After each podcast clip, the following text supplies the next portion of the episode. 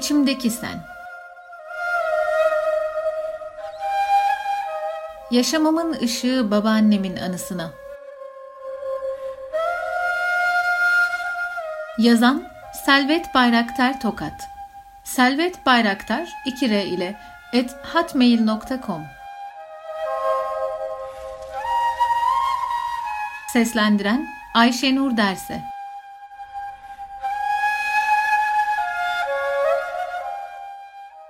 Babaannem, hayatıma yön veren kadın. Ölümünün 16. yılında özlemle anıyorum seni. 2007 yılında kaybetmiştim onu. Ölümünün 6. yılında duygularımı anlattığım yazım yayımlanmıştı Kibele dergisinde. Yıllar geçmesine rağmen hayatımdaki bu özel insanın acısı taptaze yüreğimde. 2013 yılındaki yazımı şekillendirerek tekrar yazmak istedim. Biz Bulgaristan'da Tuna Nehri'ne yakın bir köyde kalabalık bir ailede yaşıyorduk. Annem, babam, ben, iki kardeşim, babaannem ve dedem aynı evi paylaşıyorduk. Çok mutlu bir aileydik gerçekten. Düşünüyorum da çocukluğuma dair tek bir kötü anım yok. Ailemizin temel direğiydi babaannem. Genç yaşta evlenmiş. Eşinin köy kooperatifinde muhasebe sorumlusu olması nedeniyle köydeki bütün ortak sorumlulukların yükünü omuzlamış. Sıva yapmaktan tutun da hayvanların bakımına tarlalardaki çalışmalara kadar. İlk çocuğu 5 yaşındayken onu kaybetmiş. Dedem askerdeymiş o zaman. Kızı oynarken küçük bir hata yapmış. Aile büyüklerinden korkmuş. Bodrum kata inip soğuk duvarların dibine saklanmış. Babaannem de tarlada o zaman. Tabii çocuk saatlerce gizlendiği yerde kalmış. Ciğerlerini üşütmüş. Doktora da geç götürüldüğü için kurtarılamamış kızı. Kız çocuğu içinde özlem olarak kalmış iki oğlu olan babaannemin. Eşinin iyi bir işi olmasına rağmen parayı biraz rahat harcamasından dolayı genellikle parasızlıklar yaşayan babaannem ne yapar ne eder çocuklarına harçlık verirmiş. Başkasından görüp de özenmesinler diye. Annem ve babamın evliliğinden sonra beraber oturmaya başlamışlar. Hayatında hiç kayınvalidelik yapmamış. Annemi öz kızı gibi benimsemiş. Evin yemeğini, temizliğini, bütün işlerini seve seve yapmış. Sürekli sen dışarıda çalışıyorsun dinlen dermiş anneme. O dönemlerde otomatik çamaşır makineleri nerede? Elde yıkarmış bütün ailenin çamaşırlarını. Ayrıca nerede bir desteğe gereksinim orada hep babaannem sevgili Asiye Sultan bulunurmuş. Benim doğumum çok mutlu etmiş onu. Yıllardır özlemini duyduğu kız çocuğuna kavuşma duygusu ona çok iyi gelmiş. Rica etmiş annemden. Ölen kızının adını vermişler bana.'' Görme engelliliğim ilk etapta anlaşılmamış. Engelimi de babaannem fark etmiş zaten. Durum tespit edildiğinde bir kere bile ah vah etmemiş. Tabii ki çok üzülmüş, çok ağlamış ama bunu bana asla hissettirmedi. Önemli olan bu çocuğun yaşamını güzelleştirmek diye düşünmüş olmalı ki benim herkesle eşit olduğuma inanmam için elinden gelenin fazlasını yaptı her zaman. Nereye gitse beni de götürürdü. Mevlüt olur yanındayım, düğün olur yanındayım, şehir dışına çıkar yanındayım. Benimle ilgili bütün sorumlulukları üstlenmiş adeta. Ama bana bir gün bile acıyarak yaklaşmamış. Çocukluğumda bir prensestim ben diyorum arkadaşlarıma. Köylerde herkesin ayrı tabaklarda yemek yemesi diye bir kültür yoktu o zamanlar. Ama biz nereye gitsek rica ederdi torunumun tabağı ayrı gelsin diye engelli bir insana nasıl davranılması gerektiğini yanındaki insanlara da anlatmaya çalışırdı. Ben her zaman sokakta oynayan bir çocuk oldum. Görme engelim hiçbir zaman ön plana çıkarılmadı.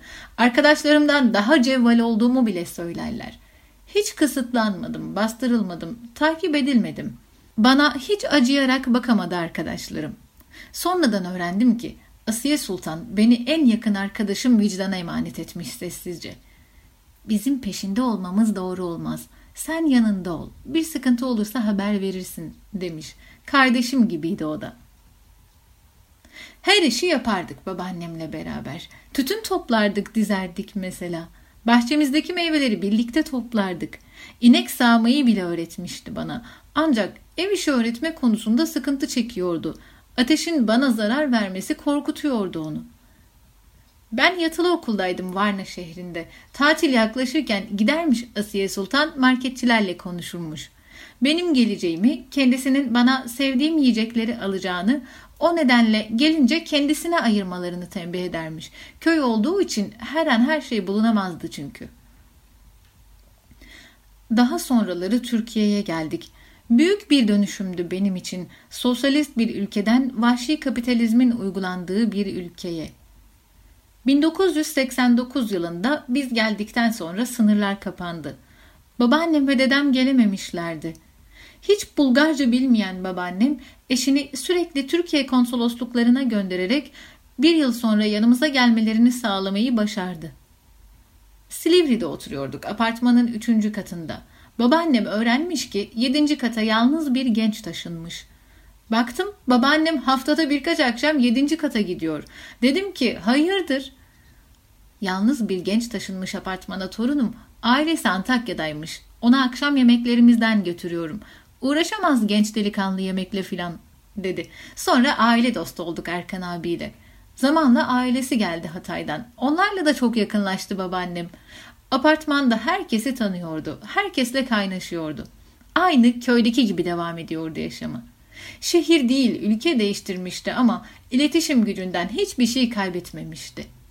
Bu dönemlerde köyden gelip de sadece kendi akrabalarıyla haşır neşir olan, başka insanlarla ilişki kurmayan kişiler tuhaf geliyordu ona. Anlayamıyordu insanların birbirlerine karşı oluşturduğu ön yargıyı. Haftada bir veya iki gün bir şeyler yapar, bütün apartman komşularımıza ve mahallede oynayan çocuklara dağıtırdı. Erzincanlı bir kadınla tanışmış, sevgili Behice ablayla.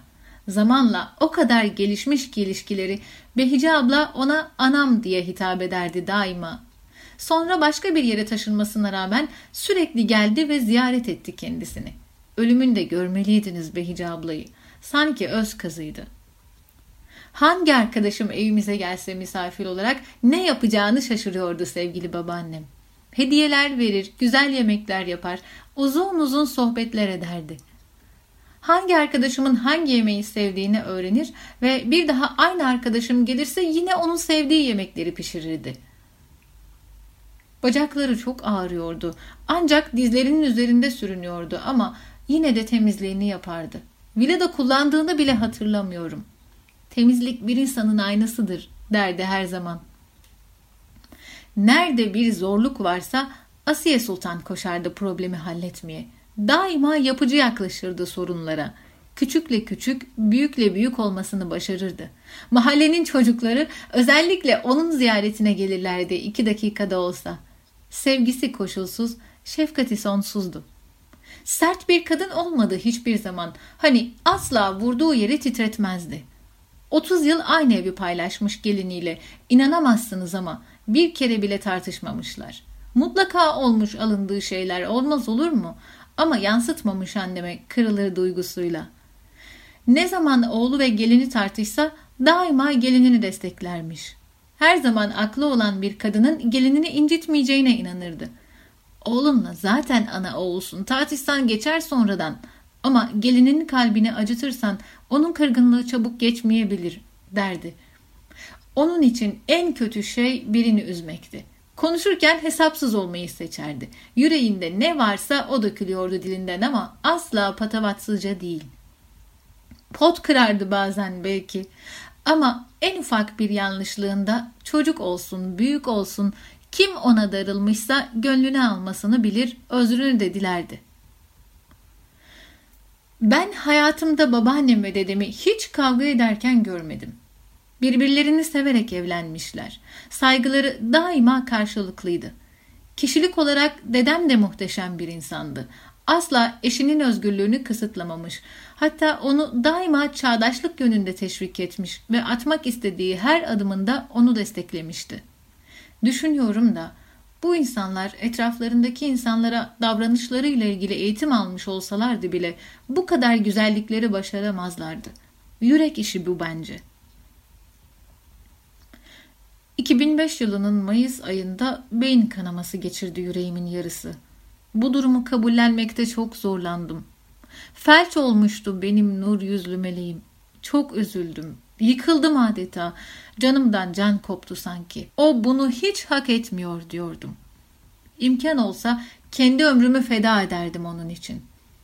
İki yıl kendi hayatını yalnız sürdüremeyecek şekilde yaşadı. Annem ona bebekler gibi bakıyordu. Konuşma merkezi de felçte zarar gördüğü için kendini ifade etmekte zorlanıyordu. Ama annem onunla sohbetler ediyordu.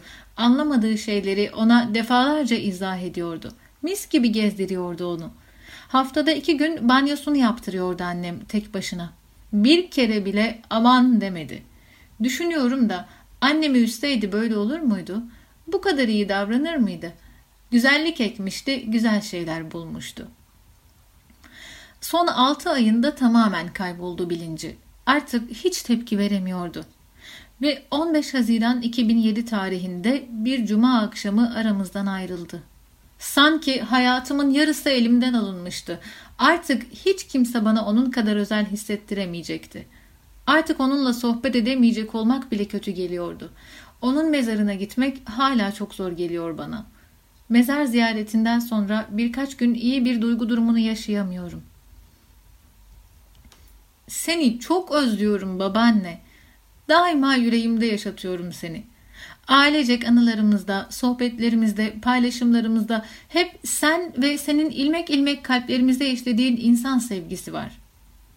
Bana koşulsuz sevmeyi öğrettiğin için sana binlerce teşekkürler. Soğuktur bizim biraz Bulgaristan insanı. Fazla iletişim kurmayı sevmez.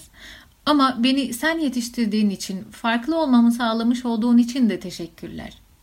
En kötü olaylara bile sağduyulu yaklaşmayı beni teşvik ederek bana pozitif yaşam bilinci aşıladığın için teşekkürler. Zaman zaman aşırı iyi niyetim yüzünden çok zarar görsem de, yıpratılsam da yaşadıklarıma öfkeyle değil, insan sevgisiyle yaklaşmak yolunu gösterdiğin için teşekkürler. Seninle büyüdüm ve seni örnek aldım hep. Ama her zaman her yerde ince düşünmenin bedelleri ağır bu ülkede. Kolay kırılıyorsun.'' Yine de verdiğin sonsuz şefkat ve sevgi için teşekkürler. Sen her şeyi başarabilirsin. Bacaklarda, gözlerde, kulaklardaki engeller değil, beyindeki engeller önemlidir. Diyerek beni daima desteklediğin için teşekkürler. İnsanları hatalarından dolayı hemen hayatından çıkarmamayı, yanlışlarından ders alma fırsatı vermek gerektiğini anlattığın için teşekkürler. Öz eleştiri yapmayı, açık sözlü olmayı, Özür dilemeyi yaşam pratiği içinde uygulayarak benimsememi sağlamış olduğun için teşekkürler. Bencillik ve kibrin insanlığın en büyük düşmanı olduğunu örnek yaşamınla anlattığın için ve bizi egonun esiri olmaktan korumak için verdiğin emeğe teşekkürler. Bütün bu yazdıklarımı bana söyleseydin aklımda kalamazdı. Ben daima senin hayata bakış açını, davranışlarını, sonsuz kucaklayıcılığını modelleme fırsatı buldum. Bence en harika öğrenme şekli bu. Sonsuz teşekkürler sana. Görüyorsun ya ne kadar da borçluyum sana yüreğim. İyi ki vardın, iyi ki yaşadın, iyi ki senin torununum. İyi ki yaşamın bir kesitini seninle paylaşabildim. İlkelerin, kucaklayıcılığın ve yaşamında önderlik ettiğin bütün değerler daima rehberim olacak. Rahat uyu gülümseyen güzelliğim, yıldızlar yağsın üzerine tonton kraliçem. Yüreğimde her zaman benimle yaşıyorsun ve içimdeki sen daima yön veriyor davranışlarıma. 17 Temmuz 2023